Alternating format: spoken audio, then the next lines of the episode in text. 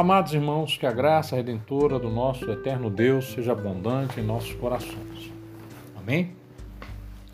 Hoje estaremos estudando o oitavo capítulo do livro de Atos dos Apóstolos. Este capítulo do livro de Atos dos Apóstolos vai nos falar sobre o ministério que Deus deu para Filipe, como Deus usou Filipe como diácono da igreja e como evangelista na casa do Senhor. Logo após a morte de Estevão, a perseguição aos cristãos foi aumentando de tal maneira que a maioria dos cristãos fugiram de Jerusalém e se espalharam por toda a Judéia e Samaria. E por onde eles passavam, o evangelho era pregado. Saulo, ele estava presente, estava à frente da perseguição aos cristãos em Jerusalém. Ele entrava nas casas, pegava os cristãos e lançava na cadeia. Os cristãos passaram a fugir de Jerusalém e, com a saída dos cristãos de Jerusalém, o evangelho se espalhou por toda parte. Todos começaram a ouvir o evangelho porque os cristãos saíram da onde nasceu a igreja primitiva e começou a ir para as demais cidades e para onde eles iam, falavam e testemunhavam do amor de Deus.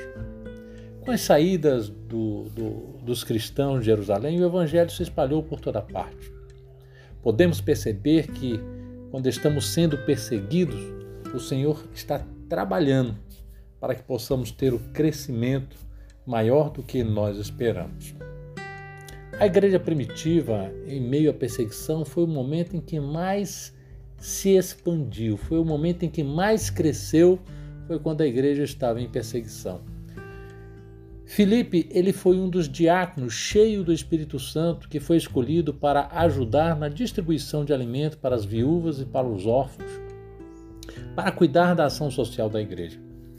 Ele, nesta perseguição, ele desceu em direção a Samaria Lembre-se que Samaria era uma cidade formada por judeus mestiços.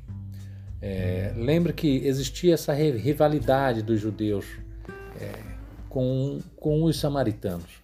Lembra da passagem de Jesus com a mulher samaritanas, que os apóstolos, os discípulos de Jesus ficaram admirados em ver ele conversando com uma mulher samaritana. E o que aconteceu? Neste período onde Israel estava dividido, né? E foi dividido e teve a guerra e a Babilônia tomou o reino do norte, né? E, e, e o reino do norte é, formou a capital justamente em Samaria. É, e nesse período em que a igreja estava sendo perseguida, Israel ela estava dividida em três grandes regiões.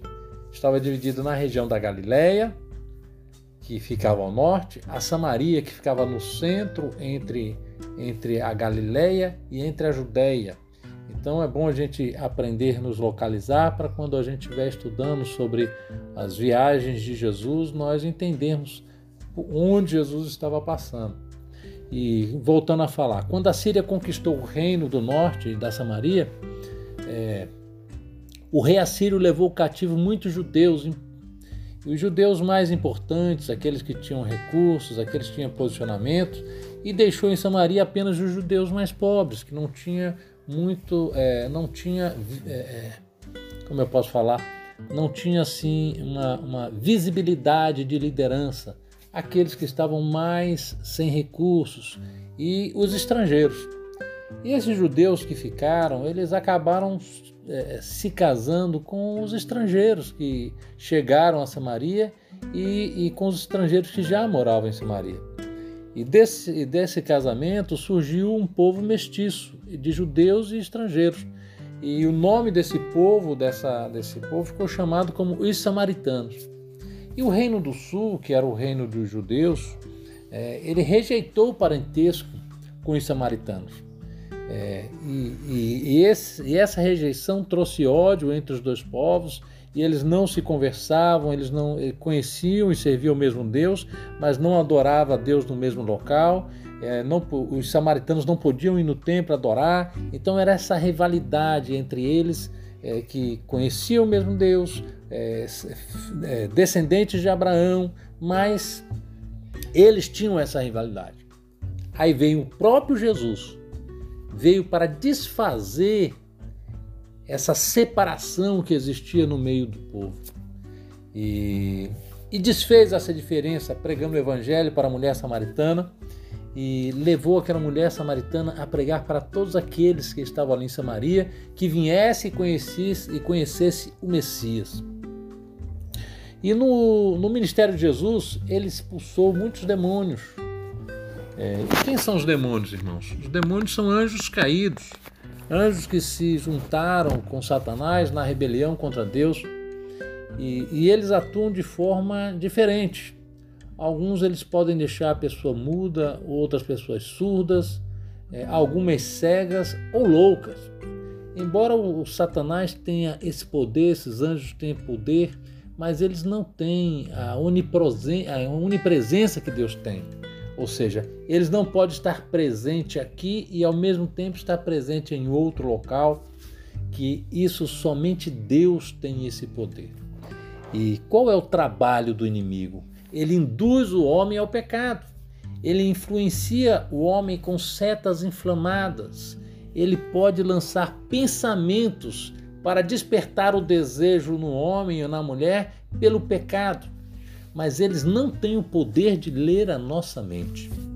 Embora o inimigo tenha poder de influenciar com pensamentos para para influenciar o homem a fazer e agir e fazer o mal, o homem tem escolha em não atender e não dar ouvido às setas influenciadas do inimigo contra as nossas vidas. E lembre-se que Deus tem o poder sobre todas as coisas.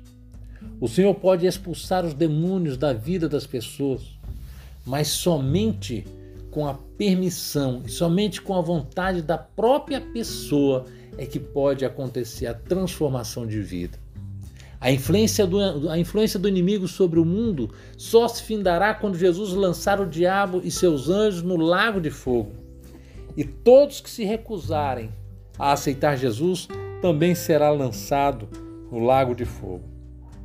E naquele momento em que Filipe foi levar o evangelho a Samaria, é, a feitiçaria, a magia era muito numerosa naquela região. É, no período que a igreja primitiva iniciou, eles, eles conheciam e tinham e existiam muitos charlatãos, existiam muitos magos que se diziam falar por Deus, que adivinhavam e, e, e faziam até milagres. Eles consultavam os astros, eles é, faziam adivinhações, né? E muitas pessoas eram enganadas e levadas a seguir essas pessoas como líderes, porque essas pessoas estavam sendo usadas pelo diabo. Simão era um desses adivinhadores que fazia previsões, fazia curas, fazia exorcismo e praticava astrologia. E os seus poderes não vinham de Deus. Alguns irmãos já me perguntou se o diabo pode curar. E na verdade, o que eu sempre respondo, respondo é que ele pode sim é, dar aparência de cura. Mas é importante lembrar que ele mesmo coloca a enfermidade para ele poder tirar a enfermidade e dizer que foi ele quem curou. E sabemos de que ele veio enganar cada homem, matar e destruir. E Filipe estava em Samaria pregando o evangelho, fazendo maravilhas em nome de Jesus. E esse tal de Simão também passou a seguir Filipe. E as notícias se espalharam e chegou a Jerusalém e que em Samaria o povo estava aceitando a Jesus e que o evangelho estava sendo próspero. Então Pedro e João desceram para Samaria para poder orar pelas pessoas, pelos samaritanos, para impor a mão sobre eles, para que eles também recebessem o Espírito Santo de Deus. Veja o poder do, do poder de transformação. É, Pedro e João eles eram na realidade judeus e eles não se importaram mais com a, a, a, rivalidade que existia entre judeus e samaritanos. Pedro e João já tinham sido transformados e eles sabiam que não importava mais a cultura, a raça, e juntos eles queriam louvar ao Senhor, eles queriam orar ao Senhor, eles queriam que os samaritanos recebessem o mesmo espírito que eles receberam em Jerusalém. Então Jesus Cristo veio e desfez esse embrólio criado pelos homens de diferença de raças e de nações. E esse momento é muito especial para todos nós, porque neles nós percebemos e aprendemos que o Espírito Santo também é dado e derramado sobre todos aqueles que aceitam Jesus Cristo como Salvador. Simão achou que poderia receber o poder do Espírito Santo em troca de dinheiro e logo ele foi repreendido severamente pelos apóstolos. Podemos perceber que não podemos comprar as bênçãos de Deus com dinheiro. Nós podemos sim ser gratos a Deus em servir a Ele com os nossos dízimos, com nossas ofertas, servir ao Senhor com os nossos bens, mas não podemos fazer barganha com Deus. Simão Logo ele percebeu isso e se arrependeu e pediu que os apóstolos orassem por ele, porque ele percebeu que o poder de Deus era superior a todo engano que ele vivia e ele pediu e suplicou: orem por mim para que isso não aconteça comigo. Quando nós nos arrependemos dos nossos pecados, quando nós reconhecemos que estamos errados, nós recebemos o perdão de Deus.